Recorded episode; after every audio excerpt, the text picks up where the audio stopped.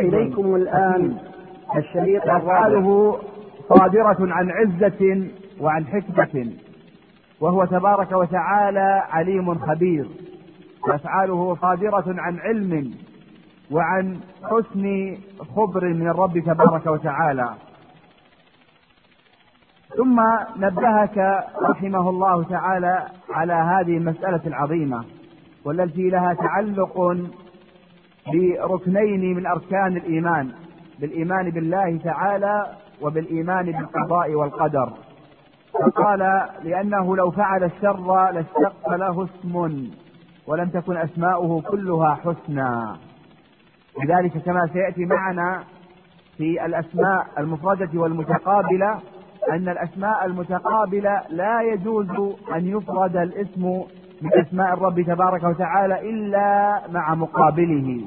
لأن كمال هذا الاسم إنما هو بما يقابله. فلا يجوز لك أن تمدح الرب تبارك وتعالى وتثني عليه بأنه المانع وبأنه القابض وبأنه المنتقم وبأنه المميت. بل لا بد أن تقرن هذه الأسماء بما يقابلها. فهذه الأسماء المتقابلة تجري مجرى الاسم الواحد.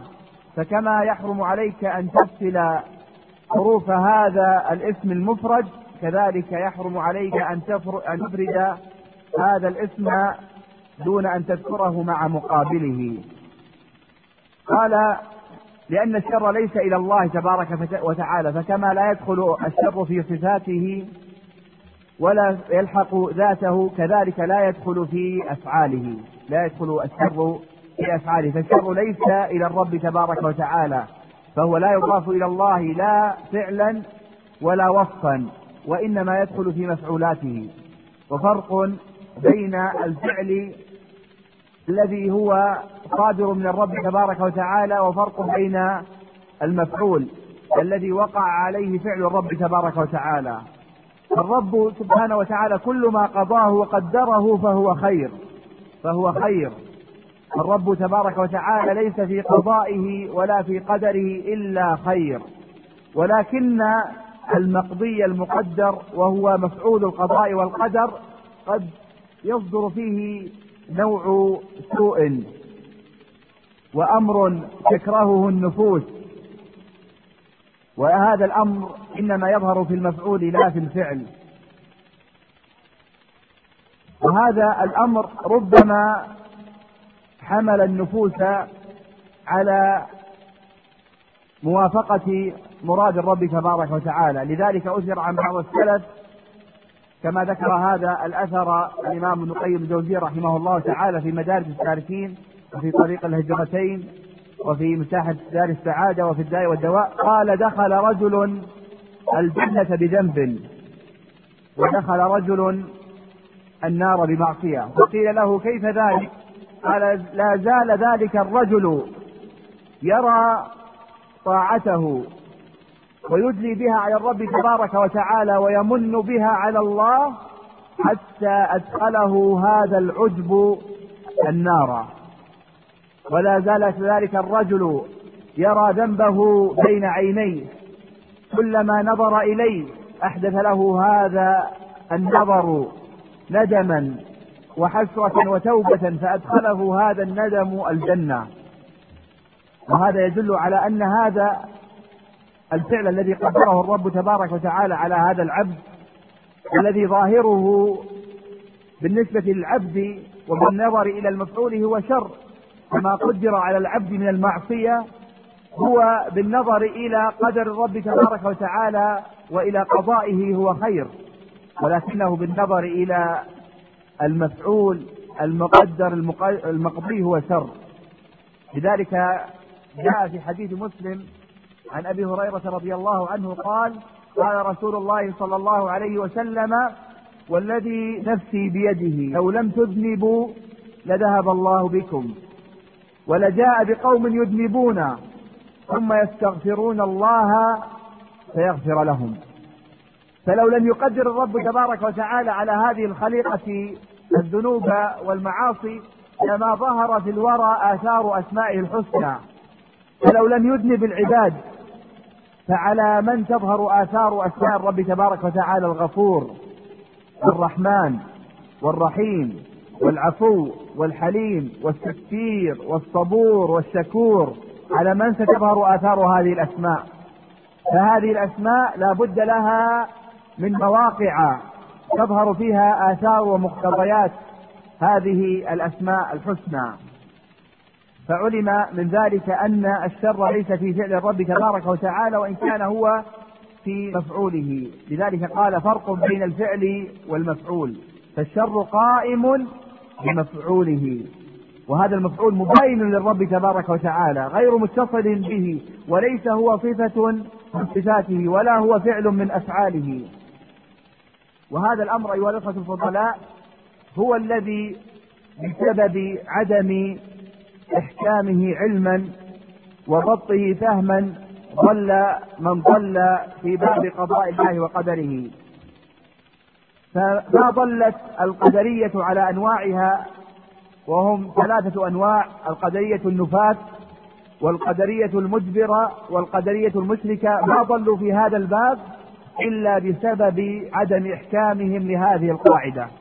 فالقدرية النفاة وهم المعتزلة الذين قالوا إن الأمر أنف وأن الرب تبارك وتعالى لا يعلم بما يفعله العباد كما هو قول غلاتهم كمعبد الجهني. وهم الطائفة الذين كفرهم أهل السنة والجماعة وهم الذين عنوا بقول الإمام الشافعي خاصموهم بالعلم. وخاصموا القضية بالعلم يعني بعلم الله السابق. فإن أقروا به خصموا خصموا لأن من علم من باب أولى أن يخلق وإن أنكروه كفروا. أي إن أنكروا علم الله السابق فهم كفار. فلا تجادلوهم بعد ذلك. فمنشأ ضلال القدرية النفاة إنما هو بزعمهم أن الرب تبارك وتعالى إذا قالوا تعالى الله عز وجل عن قولهم علوا كبيرا إذا قالوا بأنه هو الذي قدر أفعال العباد من خير وشر يكون قد دخل في فعل الرب تبارك وتعالى الشر وهذا يعارض بزعمهم قول النبي صلى الله عليه وسلم والشر ليس إليك ولم يفرقوا بين الفعل ولا بين المفعول.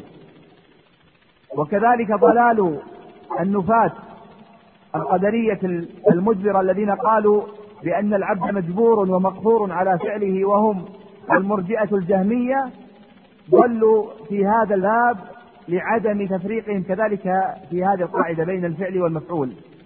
وظنوا أن قول النبي صلى الله عليه وسلم والشر ليس إليك أي الشر ليس واقعا لا في فعل الرب تبارك وتعالى ولا في مفعوله. فضلوا وأعظم هذه الطوائف ضلالا في هذا الباب هم القدرية المشركة.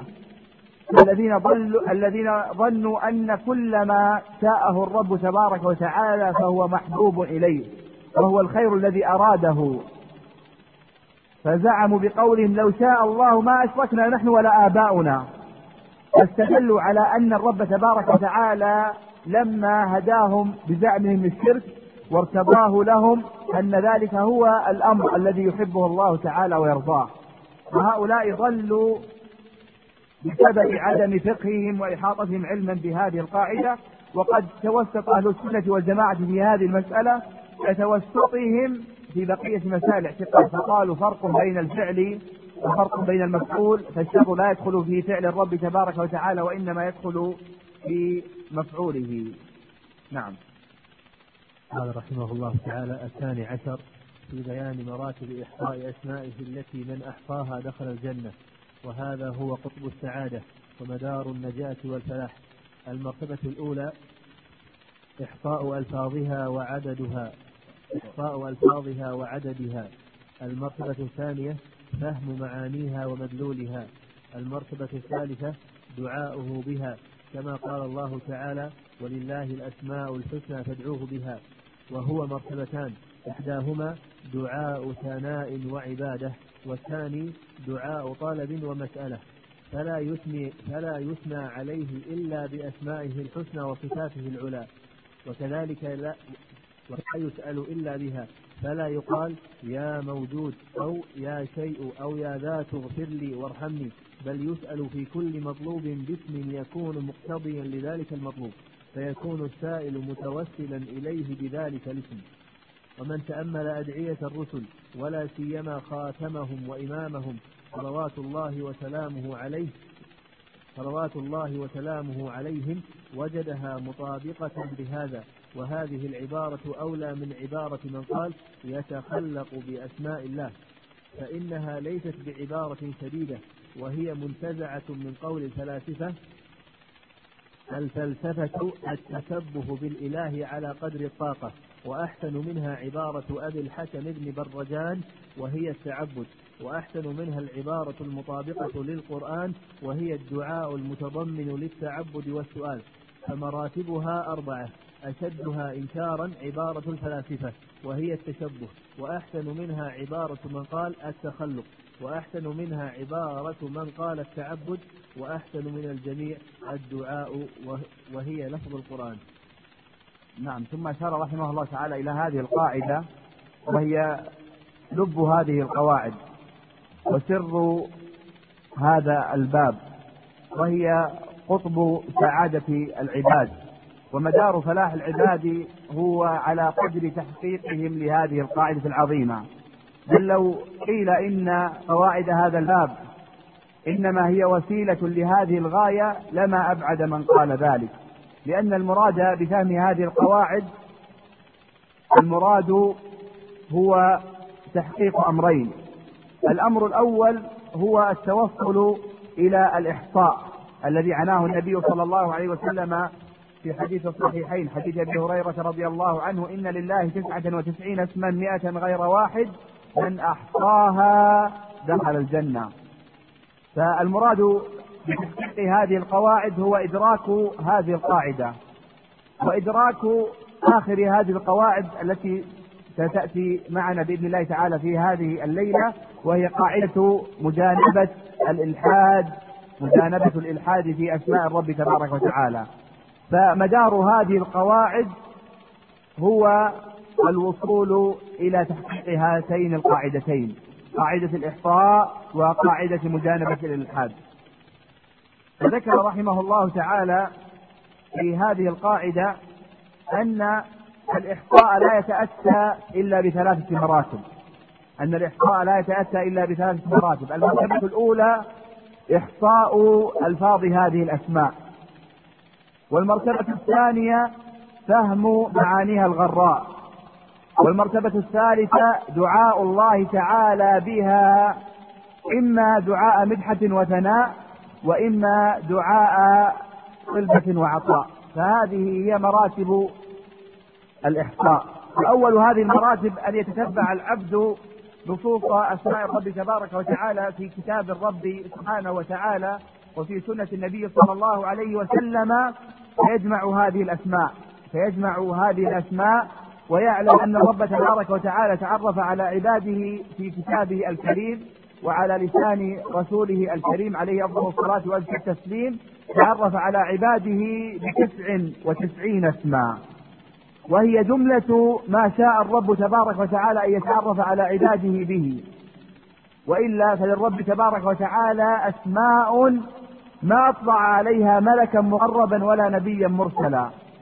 وإنما الرب تبارك وتعالى علم أن العباد لا طاقة لهم إلى العكوف على معرفته والتذلل بين يديه إلا بأن يتعرفوا على ربهم تبارك وتعالى. لأن العبد ولله المثل الأعلى لا يتعرف على أحد ولا يعرف قدره إلا بأن يشاهده. فإن عدمت هذه المرتبة لجأ إلى المرتبة التي تليها وهي أن يشاهد من شاهد هذا العظيم الجليل. فيخبره بوصف قريب مما شاهده حتى كأنه يراه رأي عين. فإن لم يستطع أن يقف على من رأى هذا العظيم فإنه يتعرف عليه بخلاله الجليلة وأوصافه الجميلة والرب تبارك وتعالى لم يره أحد من الخلق. ولم يوقف الخلق أحد على وصف الرب تبارك وتعالى لأنه شاهده عيانا. حتى النبي صلى الله عليه وسلم قد قرر هذه العقيدة في قلوب أصحابه فقال اعلموا. وفي رواية تعلموا أنه لن يرى أحدكم ربه حتى يموت. الرب تبارك وتعالى احتجب عن الخليقة فما رآه لا ملك مقرب ولا نبي مرسل. فلم يبقى إلا أن يتعرف العبد على الرب تبارك وتعالى بأسماء الجمال وأوصاف الكمال ونعوت الجلال. وشاء الرب تبارك وتعالى أن يبث للخليقة هذه الأسماء. لأن الرب تبارك وتعالى لا يحيط أحد علما به كما قال تبارك وتعالى ولا يحيطون بشيء من علمه ثم قال إلا بما شاء فمما شاءه الرب تبارك وتعالى أن يوقفنا على أسمائه الحسنى. وجملة هذه الأسماء التي أوقفنا الرب تبارك وتعالى علينا هي تسعة وتسعون اسما أول مرتبة من مراتب الإحصاء أن نقرأ هذه الأسماء في الكتاب وفي السنة ثم نحفظها. ثم نحفظ هذه الأسماء. فإذا حفظنا هذه الأسماء انتقلنا إلى المرتبة الثانية وهي فهمنا لمعانيها الغراء فهمنا لمعانيها الغراء.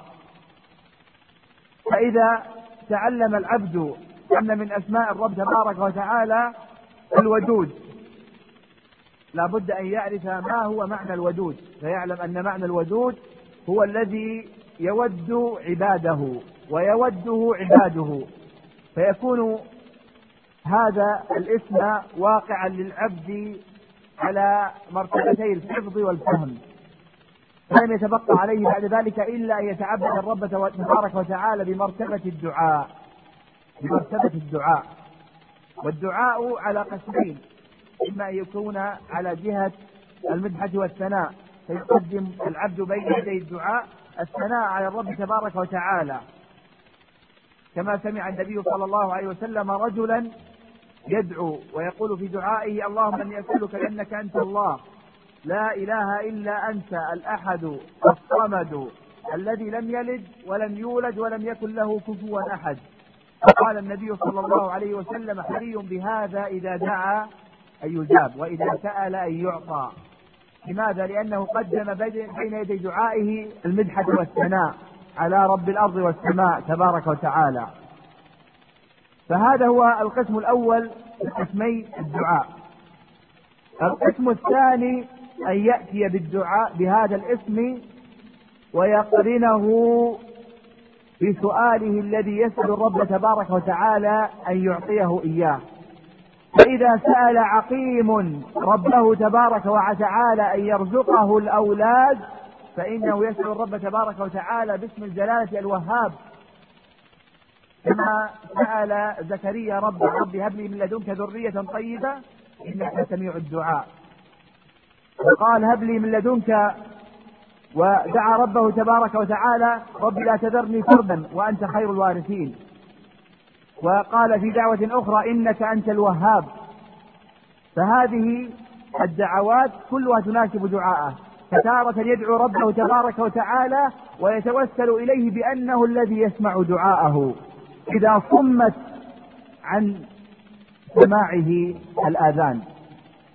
وهو الذي يعلم بحاجته للولد إذا جهل حاجته من حوله. تناسب أن يتوسل إلى رب تبارك وتعالى بالسمع والعلم. وناسب أن يخبر ربه تبارك وتعالى بأنه قائم بأعباء النبوة وأنه بحاجة إلى من يرثه حتى يقوم بأعباء النبوة. فناسب أن يسأل ربه تبارك وتعالى بأنه خير الوارثين. وناسب أن يدعوه بأنه الوهاب الذي يهب من يشاء إناثا ويهب لمن يشاء الذكور أو يزوجهم ذكرانا وإناثا ويجعل من يشاء عقيما. إنه عليم قدير. فمرجع هذا الوهب لعلم الرب تبارك وتعالى ولقدرته. فهو يعلم من يصلح له الإناث ومن يصلح له الذكور. ويعلم من يصلح له التزويج بأن يمن عليه بالذكور والإناث. ويعلم من يصلح أن يكون حاله العقم. وهو كذلك قادر على أن يرزق هذا العقيم ولدا كما رزق إبراهيم الخليل الأولاد بعد أن بلغ الثمانين. وكما رزق زوجته سارة الأبناء وهي عقيم. لذلك عجبت من ذلك وفكت وجهها وقالت عجوز عقيم. قالوا كذلك قال ربك إنه هو الحكيم العليم أي حكيم بما يقدره. حكيم بحرم بحرمه الذرية لإبراهيم لأنه كلف بأمور وهذه الأمور تستدعي من إبراهيم الخليل يوفيها وربما شغله الأولاد عن قيامه بهذا الوفاء. فلما حقق إبراهيم عليه الصلاة والسلام هذه المقامات وكملها وأثنى عليه الرب تبارك وتعالى بقوله وإبراهيم الذي وفى رزقه بعد ذلك الرب تبارك وتعالى الأولاد. لذلك يقول أهل العلم لما أخذ إسماعيل الحليم شعبة من شعب قلب إبراهيم عليه أفضل الصلاة وأزكى التسليم أخذ شعبة والرب تبارك وتعالى قد اتخذه خليلا والخلة منصب يقتضي أن تتخلل محبة المحبوب جميع ذرات القلب. قد تخللت مسلك الروح مني وبذا سمي الخليل خليلا. لذلك لما أخذ إسماعيل الحليم شعبة من شعب إبراهيم عليه أفضل الصلاة والتسليم قال أهل العلم ابتلاه الرب تبارك وتعالى برؤيا المنام التي تنفطر لهولها أفئدة الأنام. فأري في المنام ورؤيا الأنبياء حق. أري أنه يذبح ابنه. فبادر وسله للجبين. وأسلم أي أسلم الأب للذبح وأسلم الابن لامتثال هذا الأمر. فلما رأى الرب تبارك وتعالى صدق إبراهيم وتخليص قلبه من هذه الشعب التي تخللت قلبه وهو الذي قد اصطفاه الرب تبارك وتعالى للخلة عوضه الرب تبارك وتعالى بذبح عظيم. وهذا معنى قول النبي صلى الله عليه وسلم لو كنت متخذا خليلا لاتخذت أبا بكر خليلا ولكن صاحبكم خليل الله. أي مرتبة الخله يقتضي أن لا يكون في القلب إلا محبوب واحد وهو الرب تبارك وتعالى. فدعاء العبد بهذا الأمر أيها الأخوة الفضلاء لا يتأتى له إلا بعد أن يحفظ أسماء الله الحسنى ويفهم المعنى. ومتى ما حفظ العبد اسم الرب تبارك وتعالى وفهم المعنى وضمن هذا الاسم الجليل في دعائه فثمة إجابة الرب تبارك وتعالى. فهو قريب يجيب دعوة الداعي إذا دعاه. لا سيما من ضمن دعاءه هذا المعنى. لذلك لا تجد دعاء أنبياء الرب تبارك وتعالى ورسله إلا وقد ضمنت أسماء الرب تبارك وتعالى. فتارة تستفتح بربي وهو أكثر ما يستفتح به دعاء الأنبياء. وهو توسل النبي إلى الرب تبارك وتعالى بالربوبية. وتارة يستفتح باللهم وهي كما قال الحسن البصري كأن العبد دعا الله عز وجل بجميع أسمائه الحسنى اللهم جيء بهذا الجمع كأن العبد جمع في هذا في هذه الدعوة جميع أسماء الله الحسنى. فهذا ضرب من ضروب فقه هذا الباب. وهناك أمر آخر أيها الأخوة الفضلاء له تعلق بالدعاء. ألا وهو قيام العبد بما يجوز له القيام به من أسماء الرب تبارك وتعالى. فمن جملة دعاء العبد أن يتعبد للرب تبارك وتعالى بما يجوز له أن يتعبد به من أسماء الرب تبارك وتعالى. لذلك لما رفع للنبي صلى الله عليه وسلم حفيده وهو ابن ابنته زينب رضي الله عنهم أجمعين ونفسه تقعقع دمعت عين النبي صلى الله عليه وسلم. فقال له يا عبد فقال له عبد الرحمن بن عوف وأنت يا رسول الله؟ ظن أن هذه الدموع تنافي الرضا وتنافي الصبر. فقال له أنت يا رسول الله؟ فقال يا عبد الرحمن هذه رحمة وإنما يرحم الله من عباده الرحماء. الجزاء من جنس العمل. لذلك جاء هذا الأصل الأصل مضطردا في الشريعة. من ستر مسلما ستره الله في الدنيا والآخرة. من أقال نادما أقال الله عثرته يوم القيامة.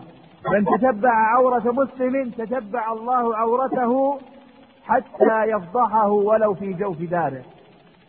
فالجزاء من جنس العمل. فمن يعمل مثقال ذرة خيرا يره ومن يعمل مثقال ذرة شرا يره.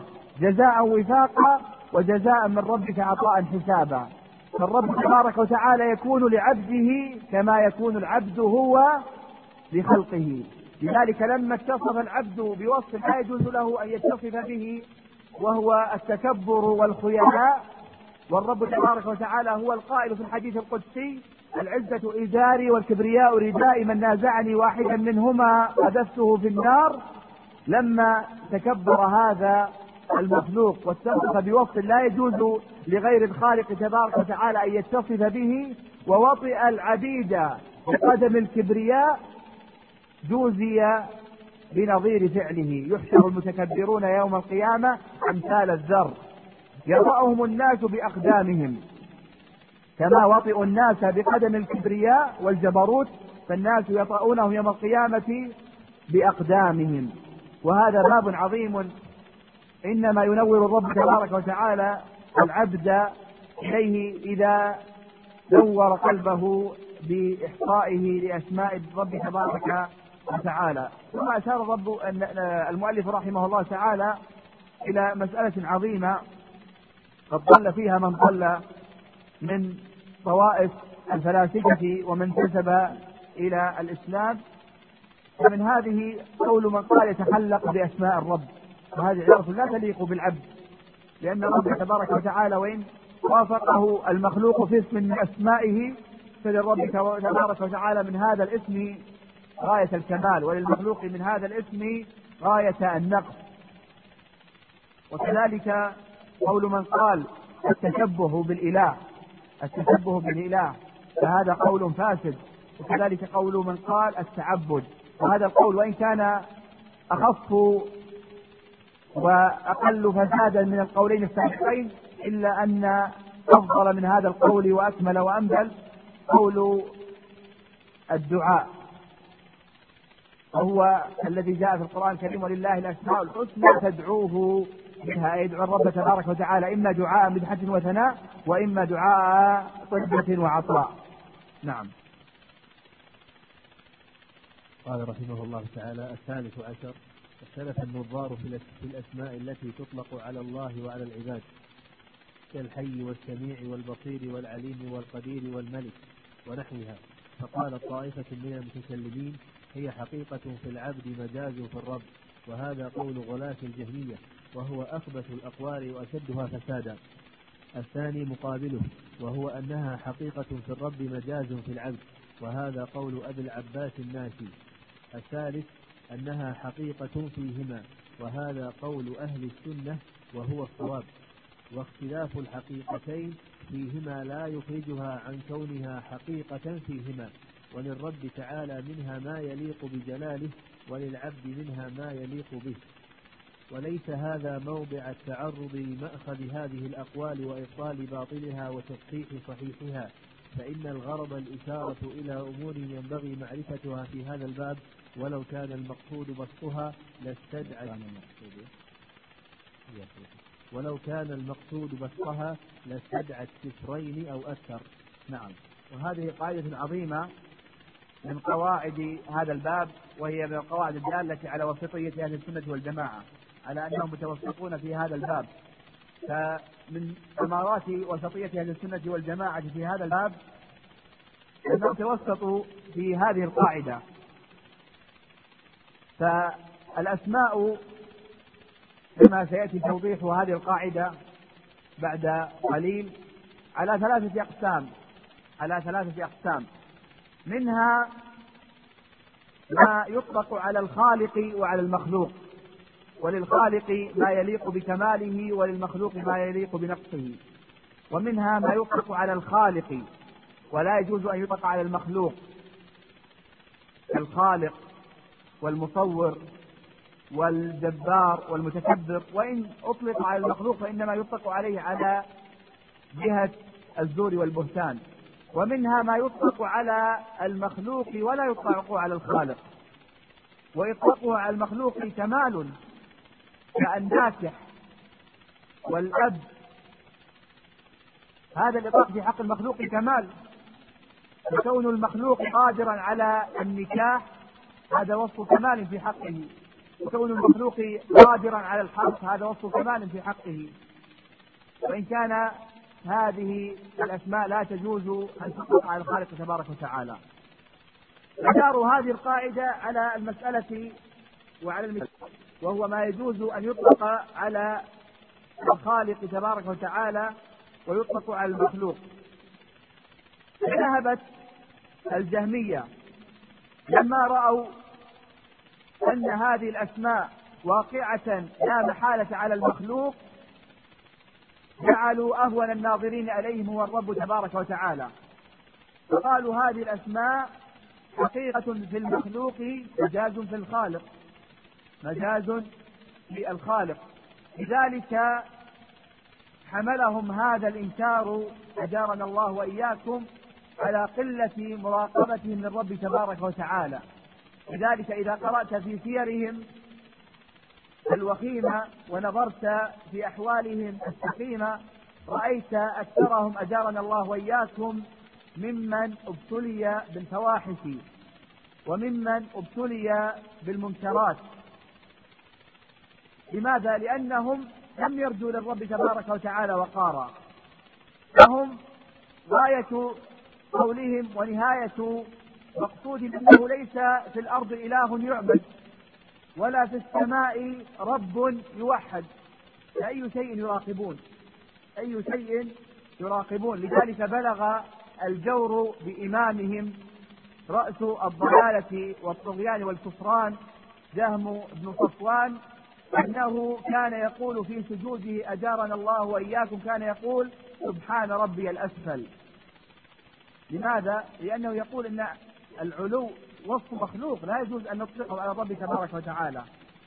وكيف يقول قولا ولا يتعبد لربه زعما وبهتانا به؟ فلما ألجأ إلى ذلك كان يقول هذا الوصف. لذلك نقل عنه الإمام ابن القيم الجوزية رحمه الله تعالى في كتاب اجتماع الجنس الإسلامية على غزو المعطلة والجهمية أنه كان يقرأ كتاب الرب تبارك وتعالى. فلما جاء إلى قصة موسى وما جاء فيها من إثبات أوصاف الكمال قال وهذا القول هو قوله الذي نقله عنه أهل السير وحكاه ابن القيم الجوزية في هذا الكتاب. فقال تعالى الله عز وجل عن قوله وعامله بما يستحق. قال ما أسخف موسى حين قال ذلك مخاطبا لربه. فلما جاء إلى سورة طه يقول ابن القيم الجوزية وقرأ الرحمن على العرش استوى وكان المصحف في حجره دفع المصحف من حجره فلما وقع على رجله رجله الآثمة أرسله برجله وقال وددت لو حكت هذه الآية بظفري انظروا أيها الأخوة الفضلاء كيف بلغ الإلحاد بهذه الطائفة وهي التي أنكرت أن تكون هذه الأسماء حقيقة في ذات الرب تبارك وتعالى كيف بلغ بهم الإلحاد إلى هذا المبلغ. فأوقعهم في الكفر والطغيان. وقبل هذه الطائفة طائفة الاعتزال. وقالوا بل نقول إن هذه الأسماء حقيقة في الخالق مجاز في المخلوق. فحياة الرب حقيقة وحياة المخلوق مجاز. وهذا القول لا يقل فسادا عن القول السابق. وإنما زاد القول الأول فسادا على القول الثاني بسبب تعلقه بالذات العلية لرب البرية تبارك وتعالى. وتوسط أهل السنة والجماعة في هذا الباب بل قالوا الرب تبارك وتعالى له أسماء وهي أسماء حقيقية وللمخلوق أسماء وهي أسماء حقيقية ولكن فرق بين أسماء الخالق تبارك وتعالى وأسماء المخلوق. فأسماء الخالق دالة على كماله وأسماء المخلوق دالة على نقصه. فالرب تبارك وتعالى سمى نفسه بالسميع البصير. فقال تبارك وتعالى في سورة الشورى ليس كمثله شيء وهو السميع البصير. وسمى المخلوق بالسميع البصير. هل أتى على الإنسان حين من الدهر؟ لم يكن شيئا مذكورا. إنا خلقنا الإنسان من نطفة أمشاج نبتليه فجعلناه سميعا بصيرا الرب تبارك وتعالى سمى نفسه الرؤوف الرحيم. وما كان الله ليضيع إيمانكم إن الله بالناس لرؤوف رحيم. وسمى بعض خلقه بهذا الاسم. فقد جاءكم رسول من أنفسكم عزيز عليه ما عنتم حريص عليكم بالمؤمنين رؤوف رحيم. فالرب تبارك وتعالى رحيم رؤوف على الحقيقة. والنبي صلى الله عليه وسلم رؤوف رحيم على الحقيقة. والرب تبارك وتعالى له من صفة الرحمة والرأفة ما يليق بكونه الخالق وللمصطفى صلى الله عليه وسلم من الرأفة والرحمة ما يليق بكونه مخلوقا. ولا تنافي بين حقيقة المسمى في حق الخالق تبارك وتعالى وفي حق المخلوق نعم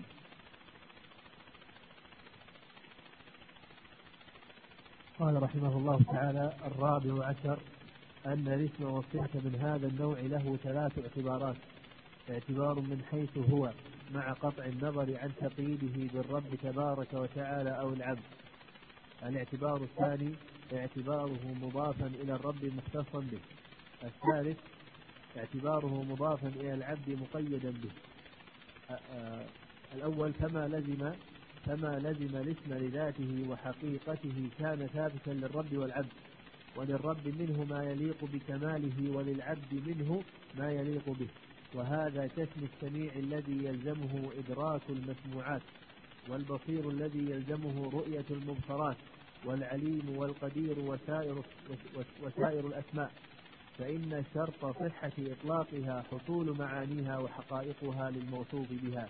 كما لزم هذه الأسماء لذاتها فإثباته للرب تعالى لا محذور فيه بوجه بل يثبت له على وجه لا يماثل فيه خلقه ولا يشابههم. فمن نفاه عنه لإطلاقه على المخلوق ألحد في أسمائه وجحد صفات كماله ومن أثبته له على وجه يماثل فيه خلقه فقد شبهه بخلقه ومن شبه الله بخلقه فقد كفر. ومن أثبته له على وجه لا يماثل فيه خلقه بل كما يليق بجلاله وعظمته فقد برئ من فقد برئ من فرس التشبيه فقد برئ من فرط التشبيه ودم التعطيل وهذا طريق أهل السنة. الثاني وما لزم الصفة لإضافتها إلى العبد وجب نفيه عن الله كما يلزم حياة العبد من النوم والسنة والحاجة إلى الغذاء ونحو ذلك وكذلك ما يلزم إرادته من حركة نفسه في جلب ما ينتفع به ودفع ما يتضرر به. وكذلك ما يلزم علوه من احتياجه إلى ما هو عال عليه وكونه محمولا به مفتقرا إليه محاطا به. كل هذا كل هذا يجب نفيه عن القدوس السلام تبارك وتعالى. الثالث وما لزم صفة من جهة اختصاصه تعالى بها فإنها لا تثبت للمخلوقين بوجه كعلمه الذي يلزم القدم والوجوب والإحاطة بكل معلوم بكل معلوم وقدرته وإرادته وسائر صفاته. فإن ما يختص به منها لا يمكن إثباته للمخلوق. فإذا أحطت بهذه القاعدة خبرا وعقلتها كما ينبغي خلصت من الآفتين اللتين هما أصل بلاء المتكلمين آفة التعطيل وآفة التشبيه. فإنك إذا وفيت هذا المقام حقه من التصور أثبت لله الأسماء الحسنى والصفات العلى حقيقة فخلصت من التعطيل ونفيت عنها خصائص المخلوقين ومشابهتهم فخلصت من التشبيه. فتدبر هذا الموضع واجعله آخيتك. التي ترجع إليها في هذا الباب. والله الموفق للصواب. نعم. وهذه القاعدة العظيمة أيها الأخوة الفضلاء إنما يفهمها ويفقهها من أثبت للرب تبارك وتعالى الأسماء على الحقيقة وأثبت للمخلوق الأسماء على الحقيقة. ولا سبيل للعبد إلى فهم هذه القاعدة إلا بعد أن يثبت القاعدة الأولى لأن هذه القواعد كما مر معنا في المجلس الماضي أن بعضها مركب على بعض وبعضها آخذ بحجج بعض. فهذه القاعدة التي بينها لك المؤلف رحمه الله تعالى مدارها على التفريق بين الأسماء. وأن من هذه الأسماء ما يجوز إطلاقه على الخالق ويجوز إطلاقه على المخلوق. وهذا هو القسم الأول. والقسم الثاني هو الأسماء التي تطلق على المخلوق ولا يجوز أن تطلق على الخالق. القسم الثالث هو الأسماء التي تطلق على الخالق تبارك وتعالى ولا يجوز إطلاقها على المخلوق. أما القسم الأول وهو الأسماء التي يجوز إطلاقها على الخالق تبارك وتعالى وعلى المخلوق فهي غالب ما ذكره الرب تبارك وتعالى من أسماء الحسنى. وغالب هذه الأسماء يجوز للمخلوق أن يتسمى بها وأن يوصف بها على الخالق. والقسم الثالث هو الأسماء التي تطلق على الخالق تبارك وتعالى ولا يجوز إطلاقها على المخلوق. أما القسم الأول وهو الأسماء التي يجوز إطلاقها على الخالق تبارك وتعالى وعلى المخلوق فهي غالب ما ذكره الرب تبارك وتعالى من أسماء الحسنى.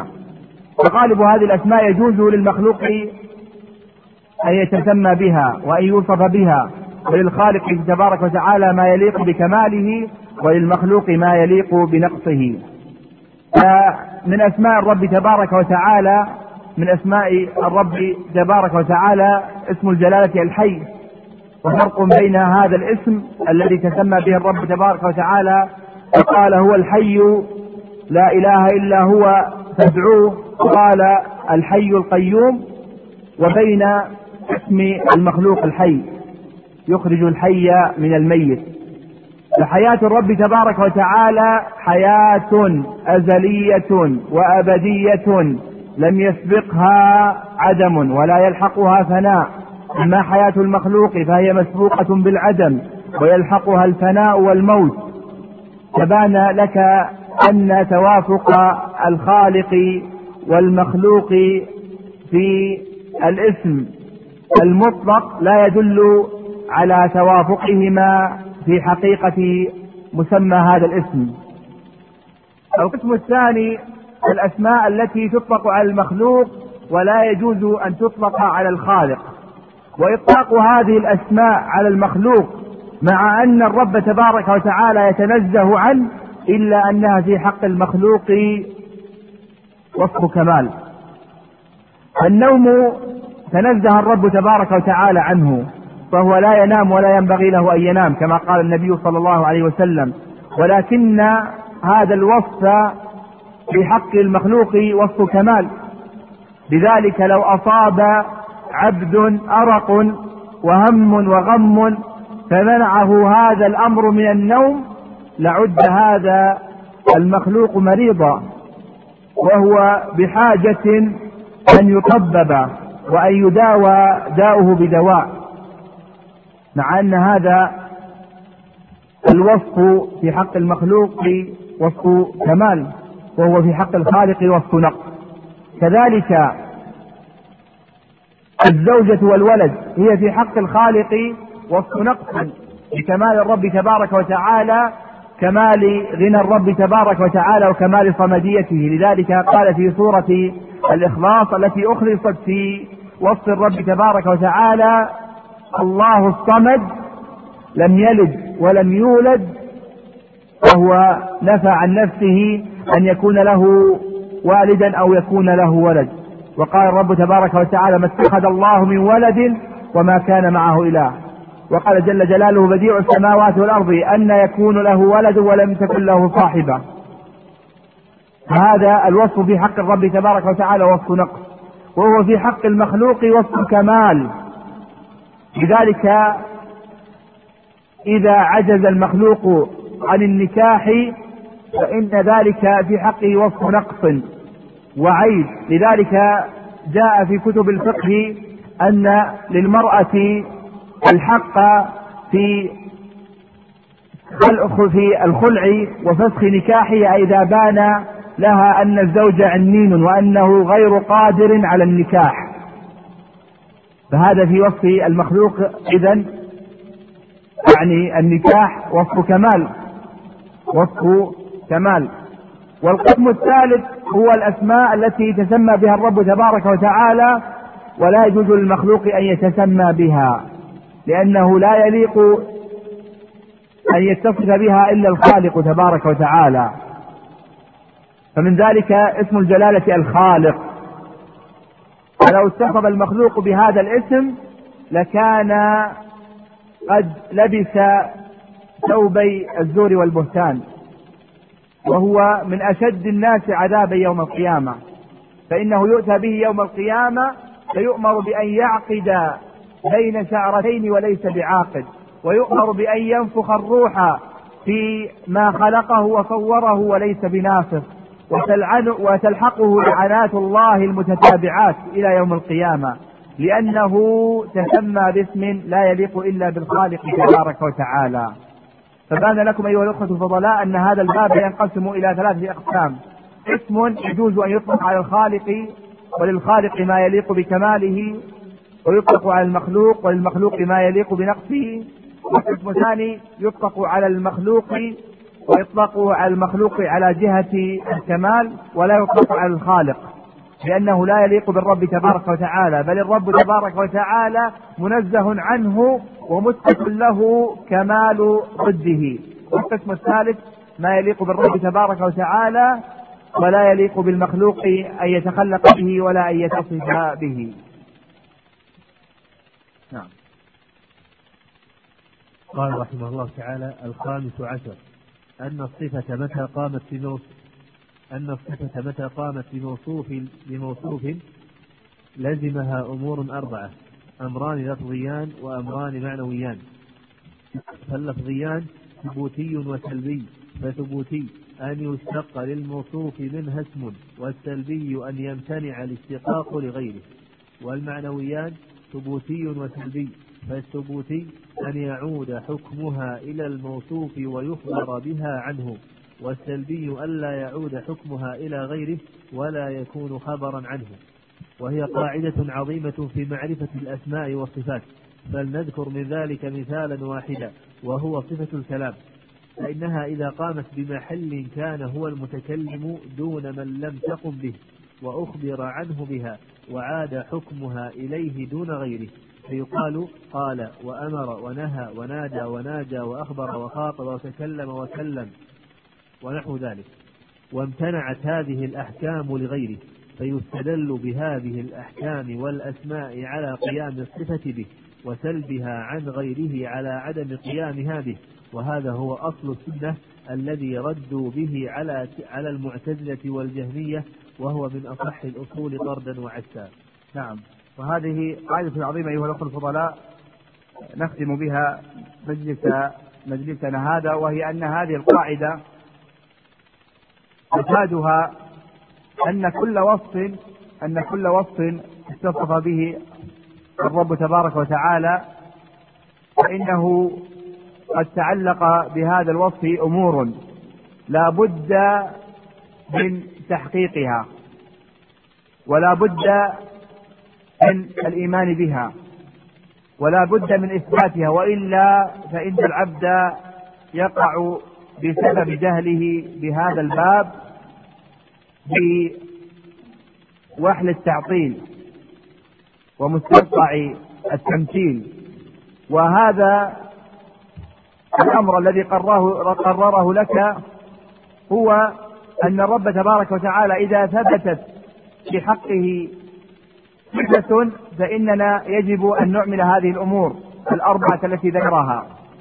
الأمور الأربعة التي ذكرها. فالرب تبارك وتعالى أثبت لنفسه صفة العلم. أثبت لنفسه صفة العلم. فيجب أن يعود حكم هذا الوصف إلى الموصوف ويخبر بها عنه. فيقال من أوصاف الله تبارك وتعالى العلم. ولا يجوز لك أن تأخذ هذا العلم وتفعل كما فعلته فعلته المعتزلة قالوا عليم بلا علم. وتجعل المخلوق عالما والرب تبارك وتعالى ليس بعالم. بل يجب عليك أن تثبت العلم للرب تبارك وتعالى وأن تنفي عما سواه العلم. والمراد عن العلم المنفي عما سوى الرب تبارك وتعالى هو العلم. العلم الكامل الذي لم يسبق بجهل ولا يلحقه نسيان. فهذا هو الأمر المعنوي. هناك أمر لفظي وهو أنك تشتق للرب تبارك وتعالى من هذا الوصف الاسم. لأن الرب تبارك وتعالى أخبر أنه العليم. فقيام صفه العلم بذات الرب تبارك وتعالى المقدسة يوحي إلى أن الرب تبارك وتعالى أحق من سمي بهذا الاسم وهو اسم الجلالة العليم. ويمنع ويمتنع أن يسمى المخلوق بالعليم. وإن سمي بالعليم فلا بد أن يقيد أن يقيد كما جاء مقيدا في سورة يوسف فوق كل ذي علم عليم. أما العليم على الإطلاق فلا يطلق إلا على الرب تبارك وتعالى. وهذه القاعدة إذا ثبتت فإن العبد حينئذ يثبت هذا الباب للرب تبارك وتعالى إثباتا حقيقيا. يبين به إثبات الجهمية الذين أثبتوا الذات مجردة عن الأسماء والصفات ويبين به إثبات المعتزلة الذين أثبتوا أسماء بلا أوصاف بخلاف أهل السنة والجماعة فإنهم يثبتون الوصف فيعود هذا الوصف على الذات المقدسة فيقال الرب تبارك وتعالى هو العليم. ويشتق من هذا الوصف الاسم اسم الجلالة العليم. ويقال إن الرب تبارك وتعالى موصوف بصفة العلم. وينزه المخلوق عن أن يكون عليما علما يكون منزها عن النسيان أو منزها أن يكون مسبوقا بجهل. وكذلك ينزه المخلوق عن أن يوفق بالعلم المطلق. لذلك كما مر معنا في مجلس الماضي أن موسى لما ادعى العلم عاتبه الرب تبارك وتعالى على عدم إرجاعه العلم إلى عالمه. فأرسله إلى عبد من عباده حتى يريه أن عبدا من عباد الرب تبارك وتعالى هو أعلم منه. وكل ذلك تحقيق لهذه القاعدة. وضرب لك المؤلف رحمه الله تعالى مثالا بصفة الكلام. الرب تبارك وتعالى تقوم به صفة الكلام. ولا يقوم الكلام بغير الرب تبارك وتعالى على الكمال. فالمخلوق يولد وهو غير قادر على البيان حتى يعلمه الرب تبارك وتعالى. والله أخرجكم من بطون أمهاتكم لا تعلمون شيئا وجعلكم السمع والأبصار والأفئدة لعلكم تشكرون. ثم يعود بعد ذلك كلامه إلى العجز. إذا بلغت الروح الحلقوم. فإن لسان العبد ييبس حتى لا يستطيع أن يحرك شفتيه بالشهادة. وهذا يبين أيها الأخوة الفضلاء هذه القاعدة. أسأل الله عز وجل لي ولكم التوفيق والسداد والهدى والرشاد ونكمل بقية القواعد بإذن الله تعالى بعد صلاة المغرب. وصلى الله وسلم وبارك وانعم على عبده ورسوله نبينا أما بعد أيها الأخوة الفضلاء نواصل تفقهنا بين يدي هذه الفائده الجليلة والقاعدة النبيلة التي جمع فيها مؤلفها رحمه الله تعالى قواعد أسماء الرب تبارك وتعالى. وصلنا إلى الأمر السادس عشر وهو من الأمور المتعلقة بقواعد هذا الباب. بسم الله الرحمن الرحيم الحمد لله رب العالمين وصلى الله وسلم وبارك على نبينا محمد وعلى آله وصحبه أجمعين. أما بعد قال المصنف رحمه الله تعالى السادس عشر أن الأسماء الحسنى لا تدخل تحت حصر ولا ولا تحد بعدد فإن لله تعالى أسماء وصفات استأثر بها في علم الغيب عنده لا يعلمها ملك مقرب ولا نبي مرسل كما في الحديث صحيح. أسألك بكل اسم هو لك سميت به نفسك أو أنزلته في كتابك أو استأثرت به في علم الغيب عندك. فجعل أسماءه ثلاثة أقسام. قسم سمى به نفسه فأظهره لمن شاء من ملائكته أو غيرهم ولم ينزل به كتابه. وقسم أنزل به كتابه فتعرف به إلى عباده. وقسم استأثر به في علم غيبه. فلم يطلع عليه أحدا من خلقه. ولهذا قال استأثرت به. أي انفردت. استأثرت به. أي انفردت بعلمه. وليس المراد انفراده بالتسمي به. لأن هذا الانفراد ثابت في الأسماء التي أنزل بها كتابه. ومن هذا قول النبي صلى الله عليه وسلم في حديث الشفاعة فيفتح علي من محامده بما لا أحسنه الآن وتلك المحامد هي بأسمائه وصفاته. ومنه قوله صلى الله عليه وسلم لا أحصي ثناء عليك أنت كما أثنيت على نفسك. وأما قوله صلى الله عليه وسلم إن لله تسعة وتسعين اسما من أحصاها دخل الجنة فالكلام جملة واحدة.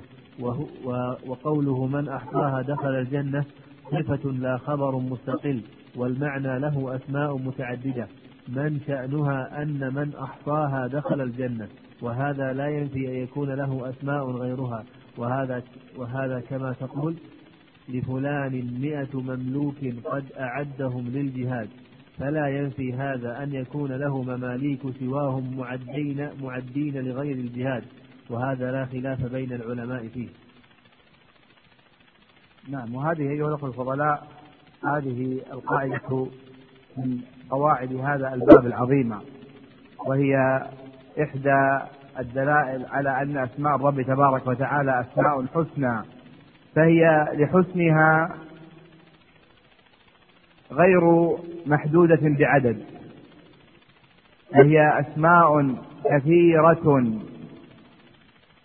وهذه الأسماء التي تسمى الرب تبارك وتعالى بها أزلا وأبدا أسماء موصوفة بأنها حسنى.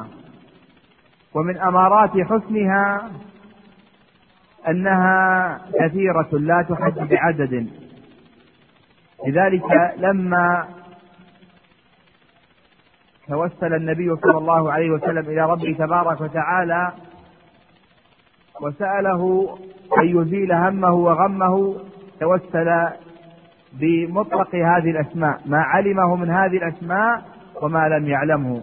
لذلك كما جاء في حديث أحمد في المسند من حديث عبد الله بن مسعود رضي الله عنه قال ما أصاب عبدا هم ولا غم فقال اللهم إني عبدك وابن عبدك وابن أمتك ناصيتي بيدك. ماض في حكمك عدل في قضاؤك. أسألك بكل اسم هو لك سميت به نفسك أو أنزلته في كتابك. أو علمته أحدا من خلقك واستأثرت به في علم الغيب عندك. أن تجعل القرآن العظيم ربيع قلبي ونور صدري وجلاء حزني وذهاب همي وغمي إلا كشف الله أذهب غمه. فقالوا يا رسول الله أفلا نتعلم هؤلاء الكلمات؟ فقال النبي صلى الله عليه وسلم بلى ينبغي لمن سمعها أن يتعلمها. فالنبي صلى الله عليه وسلم توسل إلى رب تبارك وتعالى بأسمائه وذكر أن هذه الأسماء على ثلاثة أقسام. من هذه الأسماء ما هو معلوم عند بعض من قربه الرب تبارك وتعالى من الملائكة أو اصطفاهم من الرسل. والقسم الثاني ما تعرف الله تعالى به على جميع عباده في الوحي, في الوحي الذي أوحاه إلى رسوله صلى الله عليه وسلم. والوحي يصدق على القرآن الكريم ويصدق على قول النبي الكريم عليه أفضل الصلاة وأزكى التسليم. والقسم الثالث والقسم الذي استأثر الله عز وجل به في علم الغيب علمه فلا يعلمه ملك مقرب ولا نبي مرسل. فهذه هي أقسام أسماء الرب تبارك وتعالى. تبان من هذا الحديث أن قول النبي صلى الله عليه وسلم في حديث أبي هريرة وهو في الصحيحين إن لله تسعة وتسعين اسما مئة غير واحد من أحصاها دخل الجنة أن المراد بالأسماء التي تعرف الله تعالى على عباده بها في القرآن الكريم. وأن جملة هذه الأسماء هي تسعة وتسعون اسما. تسعة وتسعون اسما. وهذا الحديث لا ينفي أن يكون للرب تبارك وتعالى أسماء غير هذه الأسماء. كما يقول قائل إن لفلان مكتبة عظيمة. مكتبة عظيمة. وقد تهيأ وتجهز لتوزيع مئة كتاب.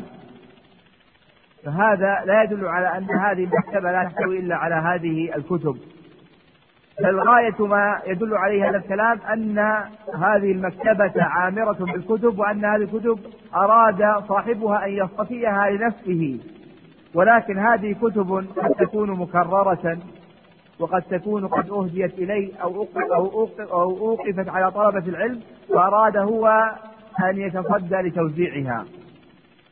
وهكذا الشأن في أسماء الرب تبارك وتعالى فهي أسماء كثيرة وهي أسماء عظيمة ولكن الرب تبارك وتعالى لعلمه بقصور علم المخلوقين تعرف على المخلوقين بهذا العدد فقط.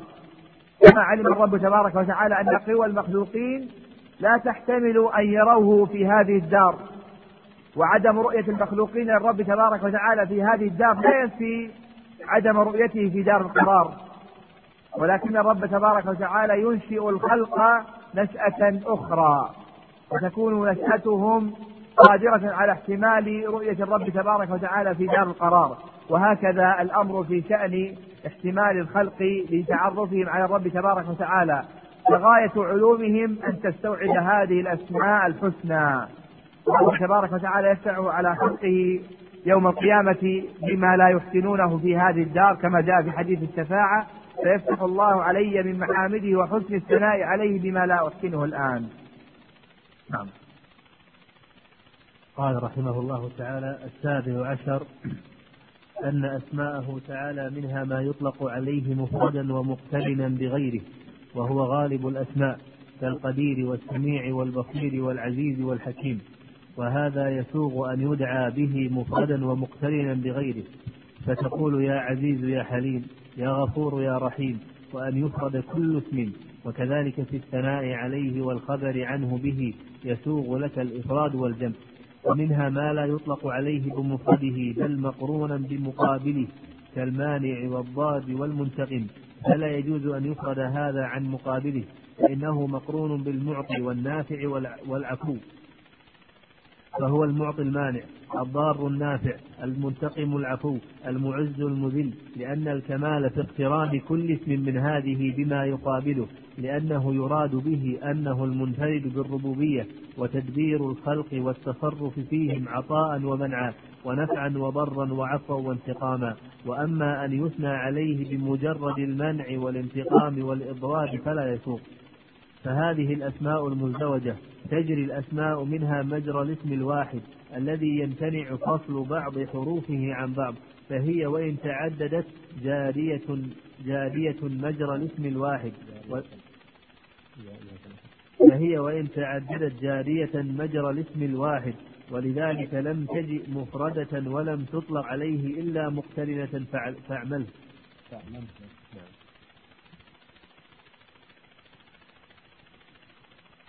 ولذلك لم تجئ مفردة ولم تطلق عليه إلا مقترنة تعلمه فلو قلت يا مذل يا ضار يا مانع يا مانع وأخبرت لذلك لم تكن مثنيا عليه ولا حامدا له حتى تذكر مقابلها.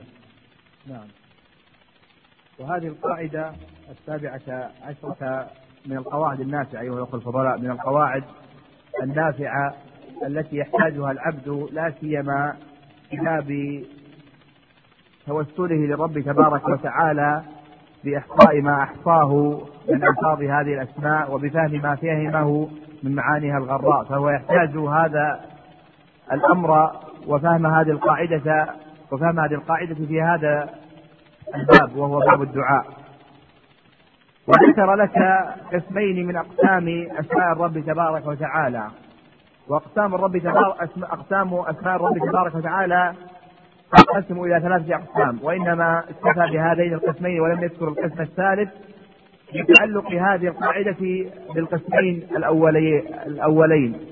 لأن القسم الثالث في هذه القاعدة يندرج تحت القسم الأول وهو ما يجوز أن يؤتى به مفردا أو مقترنا بغيره. أقسام أسماء الرب تبارك وتعالى على ثلاثة أقسام. القسم الأول هي الأسماء المفردة. هي الأسماء المفردة. التي يجوز أن يؤتى بكل اسم على انفراده.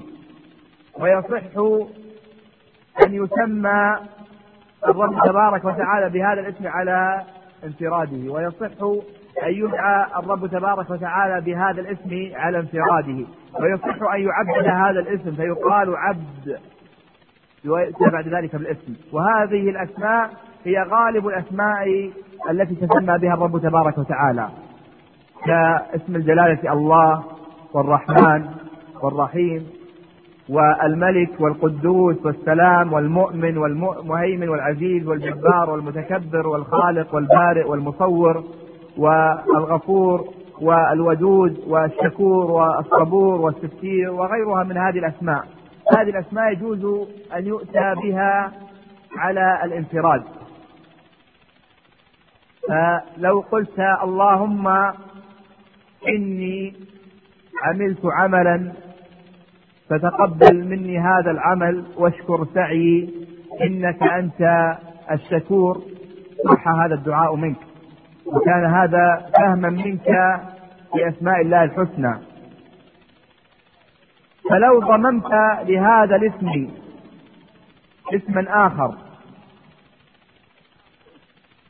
فإن هذا الاقتران يدل على مزيد كمال لأن مجيء الاسم مفردا يدل على كمال لكن اقترانه باسم آخر يدل على مزية كمال ومزيد جلال وجمال. فلو قال العبد كما في الدعاء السابق اللهم إني عملت عملا. فاشكر هذا العمل وسلمه من كل سوء ونقص ورياء إنك أنت الشكور السلام. فإنه حينئذ جمع بين اسمين وكل اسم من هذين الاسمين يدل على معنى. اسم الجلالة الشكور يتضمن شكر الرب تبارك وتعالى لعمل العبد. وشكر الرب تبارك وتعالى لعمل العبد يقتضي قبول الرب تبارك وتعالى لهذا العمل. وتوسل العبد باسم جلالة السلام بعد ذلك يقتضي أن يسلم الرب تبارك وتعالى عمل هذا العبد. ومن أمارة تسليم الرب تبارك لهذا العبد أن يسلمه من الحبوط. وأن يسلمه من الرياء. وأن يسلمه من أن يأتي العبد بعد ذلك بعمل فيحبط هذا العمل. كأن يعصم الرب تبارك هذا العبد من الوقوع في الشرك الذي هو محبط لجميع الأعمال. فهذا أيها الأخوة الفضلاء دال على أن هذه الأسماء المفردة يجوز أن يؤتى بها على الإفراد ويجوز له أي للعبد أن يأتي بها على الاقتران وأن الاقتران أكمل من الإفراد. أما القسم الثاني وهي الأقسام وهي الأسماء المتقابلة. وهي الأسماء المتقابلة. وضابط هذه الأسماء في كتاب الرب تبارك وتعالى أن الرب سبحانه وتعالى يفصل بينها بالواو بخلاف الأسماء المفردة. فهي تأتي بدون فصل. هو الخالق البارئ المصور. هو الله الذي لا إله إلا هو الملك القدوس السلام المؤمن العزيز الجبار المتكبر. السلام المهيمن العزيز الجبار المتكبر فسردها الرب تبارك وتعالى دون أن يفصل بينها بواو. وهذا السرد يدل على أن هذه الأسماء مفردة. اذا فصل بين هذه الأسماء بالواو دل على أن هذه الأسماء متقابلة. وأن الاسم لا يحمد الرب تبارك وتعالى به ولا يثنى عليه به إلا مع مقابله. ودليل هذا التقابل هو أن يفصل بينها بالواو. كما قال الرب تبارك وتعالى في سورة الحديد هو الأول والآخر والظاهر وهو بكل شيء عليم. ففصل بين هذه الأسماء بالواو. وهذا يدل على أن هذه الأسماء متقابلة ولا يثنى على الرب تبارك وتعالى بالاسم المفرد. بل لابد أن تثني على الرب تبارك وتعالى باسمه الآخر إذا قابلته باسم الجلالة الأول. فتقول اللهم أنت الأول والآخر. أما أن تثني على الرب تبارك وتعالى بأنه الآخر أو بأنه الباطن فهذا ليس بمدحة ولا ثناء على رب الأرض والسماء. نظير هذه الأسماء المتقابلة التي كان النبي صلى الله عليه وسلم يجمع بينها لأن الكمال في جمعها وعدم إفراد بعضها عن بعض صفة العطاء والمنع. العبد لا يثني على الرب تبارك وتعالى بأنه المانع. لأن كمال منع الرب تبارك وتعالى هو بأن يقابل بالعطاء. فكان النبي صلى الله عليه وسلم إذا انفلت من صلاته يقول اللهم لا معطي لما منعت ولا مانع لما أعطيت ولا ينفع ذا الجد ذا الجد منك الجد. أي صاحب الحظ. لا ينفعه حظه إذا حكمت عليه بالمنع. ولا يضره منع مانعين له إذا حكمت عليه بالعطاء. فالنبي هنا ابتهل إلى الرب تبارك وتعالى وتوسل إليه بالأسماء المتقابلة. وهكذا اسم الجلالة القابض والباسط لا تمدح الرب تبارك وتعالى بالقابض إلا بعد أن تضم إليه اسم الجلالة الباسط وهكذا اسم الجلالة المحيي المميت واسم الجلالة العفو المنتقم. العفو المنتقم. وهذا إذا كان العبد متضرعا لربه تبارك وتعالى بالثناء والمدح. أما إذا كان العبد يدعو ربه تبارك وتعالى فيجوز له أن يفرج أحد هذه الأسماء بما يناسب دعاءه.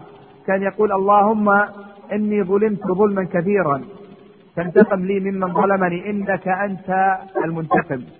يجوز في سياق الدعاء أن ينتخب من هذه الأسماء المتقابلة ما يناسب دعوته.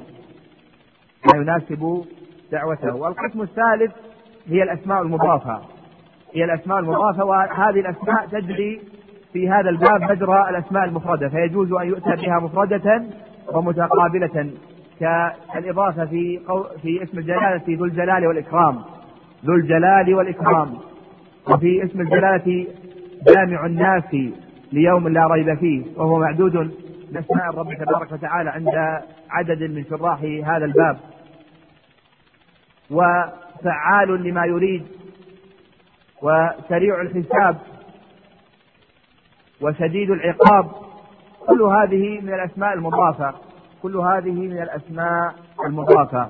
فكان لك الفرق بين الأسماء المفردة والأسماء المتقابلة وأن الأسماء المفردة يؤتى بها مفردة ومقترنة مع غيرها ويجوز لك الثناء بإفرادها وبقرنها مع نظيرها من الأسماء المفردة أما الأسماء المتقابلة فلا يؤتى بها في باب الثناء والمدح على الرب تبارك وتعالى إلا مع ما يقابلها.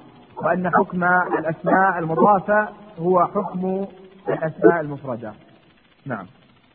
قال رحمه الله تعالى الثامن عشر أن الصفات ثلاثة أنواع صفات كمال وصفات نقص وصفات وصفات لا تقتضي كمالا ولا نقصا.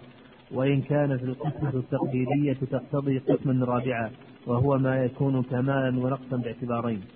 والرب تعالى منزه عن الأقسام الثلاثة فموصوف بالقسم الأول وصفاته كلها صفات كمال محض فهو موصوف من الصفات بأكملها وله من الكمال أكمله. وهكذا أسماؤه الدالة على صفاته. هي أحسن الأسماء وأكملها فليس في الأسماء أحسن منها ولا يقوم غيرها مقامها ولا يؤدي معناها وتفسير الاسم منها بغيره ليس تفسيرا بمرادف محض بل هو على سبيل التقليد والتفهيم. وإذا عرفت هذا فله سبحانه من كل صفة من كل صفة كمال أحسن اسم وأكمله وأتمه معنى وأبعده وأنزهه عن شائدة عيب أو نقص.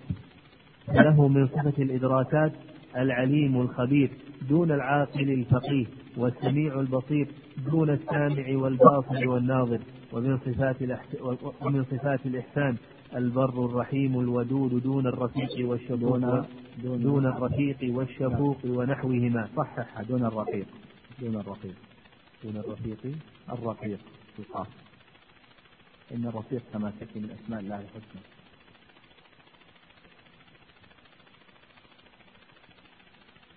دون. دون الرقيب الرقيق. الرقيق الرقيق.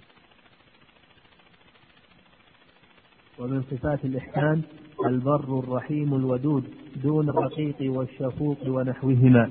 وكذلك العلي العظيم دون الرفيع الشريف. وكذلك الكريم دون السخي. والخالق البارئ المصور دون الفاعل الصانع المشكل. والغفور العفو. دون الصفوح الساتر. وكذلك دون الصفوح الصفوح الساتر. دون الصفوح الساتر. وكذلك سائر أسمائه تعالى يجري على نفسه منها أكملها وأحسنها وما لا يقوم غيره مقامه. فتأمل ذلك فأسماؤه أحسن الأسماء كما أن صفاته أكمل الصفات. فلا تعدل فلا تعدل عما سمى به. فلا تعدل عما فلا تعدل فلا تعدل عما سمى به نفسه إلى غيره كما لا تتجاوز ما وصف به نفسه ووصف به رسوله إلى ما وصفه به المبطلون والمعطلون. نعم وهذه القاعدة أيها الأخوة الفضلاء قاعدة عظيمة. قاعدة عظيمة جدا وإنما ينتفع بها العبد غاية الانتفاع في مرتبة الإحصاء الثانية وهي مرتبة فهم معاني أسماء الرب تبارك وتعالى. وهذه القاعدة أيها الإخوة النجباء تتعلق بفهم أسماء الرب تبارك وتعالى وهي من الدلائل على أن أسماء الرب تبارك وتعالى أسماء حسنى أسماء حسنى وأنها لكونها حسنى فإن الرب تبارك وتعالى تسمى من كل وصف بأشرف الأسماء بأشرف الأسماء. ولو تسمى الرب تبارك وتعالى بغير هذه الأسماء الشريفة والألفاظ المنيفة لما كانت أسماؤه حسنى ولكانت أسماؤه حسنة. فاسم الفقيه اسم جليل ولكنه ليس في المقام الثاني الذي يدل عليه اسم الجلالة الخبير. الخبير أي الذي أحاط علما بدقائق الأمور وخباياها. الرب تبارك وتعالى لكمال إدراكه للمسموعات والمبصرات والمعلومات تسمى بالخبير. وكذلك تسمى باللطيف. وهو الذي لطف علمه. فأحاط بدقيق الأمور وخفاياها. وهذا على أحد المعنيين في تفسير اسم الجلالة اللطيف.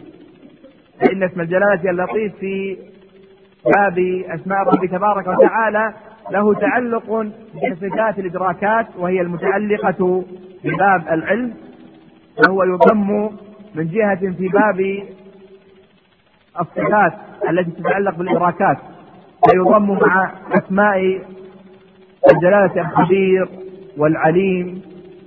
لذلك يقرنه الرب تبارك وتعالى باسم الجلالة الخبير. كما قال في سورة الملك ألا ألا يعلم من خلق وهو اللطيف الخبير؟ المراد هنا بتفسير اسم الجلالة اللطيف هو من دق علمه فأحاط علما بدقيق المعلوم وخباياه. فلا يصح حينئذ أن يفسر اسم الجلالة اللطيف هنا بمن عظم لطفه لأن هذا التفسير لا يصح في هذه الآية. وإن صح في الآية الأخرى في سورة يوسف إن ربي لطيف لما يشاء. إن ربي لطيف لما يشاء إنه هو العليم الحكيم. المراد هنا بتفسير اللطيف في سورة يوسف هو من عظم حلمه ولطفه بعبده إذ جمع شمل أهل الشتات بعد فراقهم. فهنا اسم الجلالة اللطيف يفسر على غير المعنى الذي فسر به اسم الجلالة اللطيف في سورة الملك. وجه الشاهد أن الرب تبارك وتعالى لكمال أسمائه الحسنى فهي أسماء لا نقص فيها بوجه بل هي كاملة. فبعد أن ذكر لك القسمة الرباعية وأن القسمة العقلية يفترض أن يكون الوصف وصف كمال لا نقص فيه. يقابله وصف نقص لا كمال فيه. ويأتي الوصف الثالث وصف خلط فيه كمال ونقص.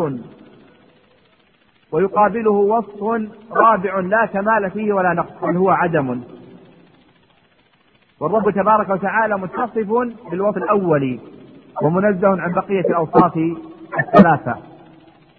أما المخلوق أما المخلوق فهو إما أن يتصف بالوصف الأول كحال النبيين والصديقين والشهداء والصالحين أو يتصف بما يقابله بأن يكون ناقصا لا كمال فيه. وهم من يقابلهم من أعداء الرسل والمناوئون لهم من الكافرين. أو يكون هذا المخلوق قد خلق عملا صالحا وآخر سيئا كما جاء وصفه في سورة التوبة. والقسم الرابع قسم تفترضه القسمة العقلية ولا وجود له وهو العدم المحض. فالرب تبارك وتعالى لأن أسماءه حسنى فإن هذا الأمر يقتضي أن يتسمى بكل باب من أبواب الصفات بأكمل هذه الأسماء. وذكر لك المؤلف رحمه الله تعالى أنه تسمى باسم الجلالة العليم الخبير ولم يتسمى بالعالم الفقيه. لا سمى الرب تبارك وتعالى نفسه عالم. وإذا سمى نفسه بالعالم أضافه جعله من الأسماء المضافة. عالم الغيب والشهادة الكبير المتعال. لما تسمى بالعالم ما أتى به مفردا وإنما أضافه للغيب والشهادة. فكمل حينئذ هذا الاسم. وإلا مجرد المجيء باسم الجلالة العالم لا يقتضي الكمال لأن العالم قبل أن يعلم كان جاهلا وبعد أن علم ربما طرأ عليه نسيان أو وهم. وبقية كذلك الأسماء التي أشار إليها رحمه الله تعالى. فقال فله من صفة إدراكات العليم الخبير يدل على سعة إدراك الرب تبارك وتعالى لكل علم ولكل خبر بخلاف العاقل والفقيه. الفقيه قد تخفى عليه بعض دقائق الفقه والعاقل قد يعزب عنه بعض مسائل العقل. قال وكذلك اختار السميع البصير وهم من الأسماء التي لها تعلق بصفة الإدراكات دون السامع. والباصر والناظر لأن السامع يسمع. عائشة رضي الله عنها سمعت بعض كلام المجادلة وخفي عليها بعض كلامها. لم تكتمل مادة هذا الشريط بعد. لذا نرجو متابعتها في الشريط الذي بعده.